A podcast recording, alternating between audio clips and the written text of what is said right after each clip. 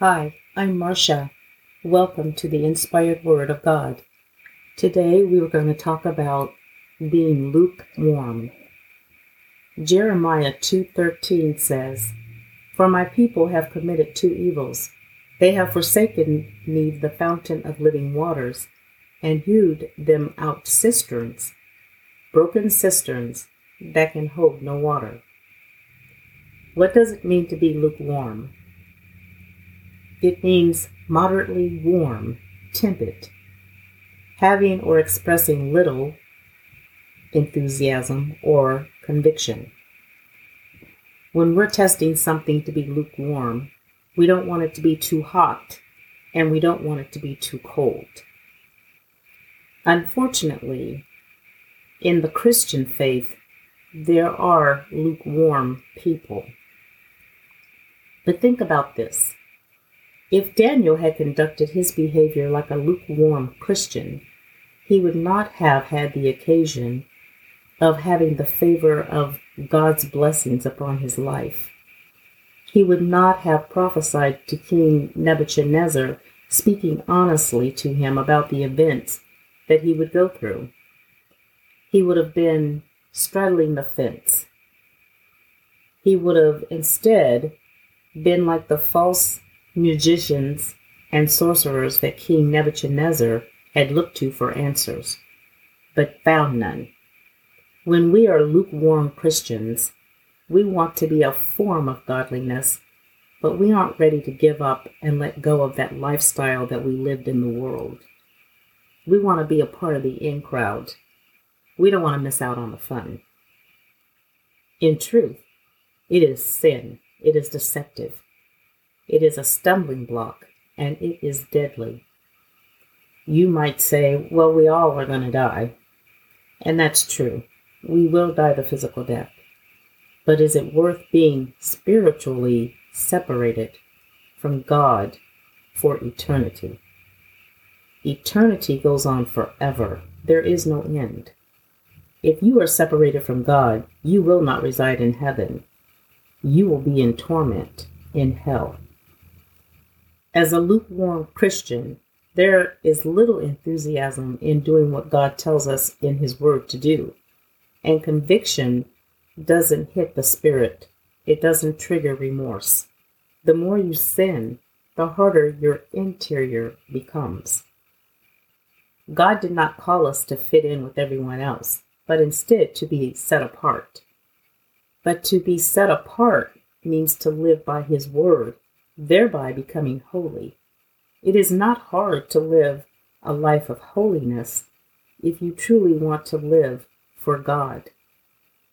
Many people consider themselves to be a Christian, but they are not fully vested, not fully committed to God. When we are fully committed to the Lord, we follow His commandments. When He says, "Do not fornicate," we listen and obey, and we refrain from having sex outside of marriage. We may mess up, but we seek to make it right in the eyes of God, asking for forgiveness and repenting, turning away from that sin for good, and continue seeking His face for a deeper relationship. The way of the lukewarm, it's neither hot nor cold. These individuals claim to be a Christian, but feel comfortable living in sin. They will seek to justify it. They will say things like, people don't pay any attention to those things anymore. That's old-fashioned. Or everybody does it. It's not a big deal now. My mom used to say, if they jump off a bridge, will you follow and jump off too? My answer was always quick, no. What we do may not be a big deal to others, but it is a big deal to God. Being lukewarm doesn't make you a people of God. We tend to overlook disobedience as a serious issue. But how can you serve God correctly if you are not obedient to Him? There are people who truly believe that they are Christians, But disobedient choices open the door to Satan. You've been told to leave that thing alone. Stop doing that. You believe it to be harmless. But when you open those doors, demons enter in. They place strong chains of bondage on you. Then you wonder why the devil is moving objects around in your house or tormenting your soul.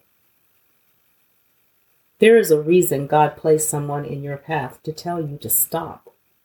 He will put 3 someones in your path from different walks of life to tell you the same thing, to get your attention. But in your stubborn pride, you carry on being hard-headed, on the verge of falling to pieces because you can't cope. And you still cry to him and ask, why are you going through those troubles? Can I get you to take a minute and think about what the Lord said to you? Oh, but you didn't think the Lord spoke through 3 different people, because you don't think that he will talk through someone else and drop a word on you. Okay. Continue on in your pride, being hard-headed, and he will let you, because you won't listen to his counsel. Some of you play with demons thinking you have a new best friend, a secret friend. Stop playing with what you don't understand. It's a fallen angel, and they're called demons. You are playing in the demonic realm and believe you have a special supernatural friend.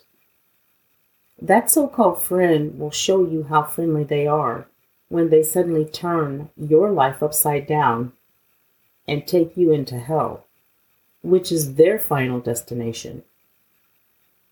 But they want to make it your final destination also. They aren't here to be your friend. They are here to take you out. In the Old Testament, we read about the Israelites and how one minute they are devoted to God and then rebellious the next, following after pagan gods and living their lives accordingly, forsaking God. To forsake means to quit, leave entirely, abandon, desert, to give up on, renounce. God sent the prophet Jeremiah to speak with his people, to tell them why they were in judgment. It says in Jeremiah 2:7, "And I brought you into a plentiful country to eat the fruit thereof and the goodness thereof. But when ye entered, ye defiled my land and made mine heritage an abomination." And it tells us in Jeremiah 5:19, "And when the people ask, why has the Lord our God done all this to us? You will tell them, as you have forsaken me and served foreign gods in your own land, so now you will serve foreigners in a land not your own." God still sends prophets to speak a word to his people in our present day. Problem is, most of those who speak a word into your life trying to give you what God wants you to know, you're not willing to listen to. We do the same thing in our present day that they did back then. But if it wasn't okay with God back then, it's not okay with God now. And the people rejected Jeremiah. Most of them would not listen to him at all. They ignored him. They were angry with him. His life was at stake most of the time. We choose to not listen either when God puts a prophet in our path, because we don't want to hear it. We don't want to believe it. When Jeremiah gave the word of God back then, they simply could have prayed to the Lord and asked him if this message was true, if this prophet was true, and if this message was meant for them. We could do the same thing today. We could pray and ask God if this prophet is real. Are these messages for us?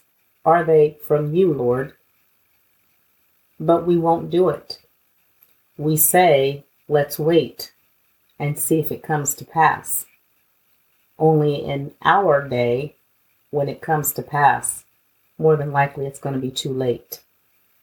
For those who will listen, he is calling for you to make your choice, secure your salvation, build a relationship with him. This world is not going to continue on forever. As we near the prophecy of Revelation, we are going to need to be right with God. Whether you die before those things come to pass, or you have to walk through some of them, your one-on-one relationship with God, your righteousness with God is going to be the most important thing that matters.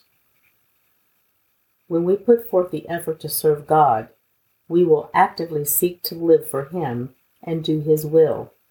Put forth every effort to bring mind, body, and soul into submission to him. Calamities came throughout the Bible, and they will continue to come for us. But we who are serving God in truth, not halfway, not sometimes, but in loyalty all the time, we are the ones that God will protect and deliver no matter what the situation is. He is not interested in lukewarm. Lukewarm is here today and gone tomorrow. Pledge faithfulness, but their heads turn toward the in crowd, what's popular, and that is where you will find them. They forsake God, chasing after something that holds no power. God is interested in faithfulness, trust, and being loyal to his word. Secure in your service to him and determined to endure till the end. That is what God is interested in. My closing prayer. Lord, pierce through the darkness. Shed light on the deception in hearts. Quicken our spirit to a greater understanding of your plan for our lives. I pray for those who straddle the fence of indecision. I pray for their spirit to feel drawn to gaining knowledge and understanding of who you are, living a holy life for you.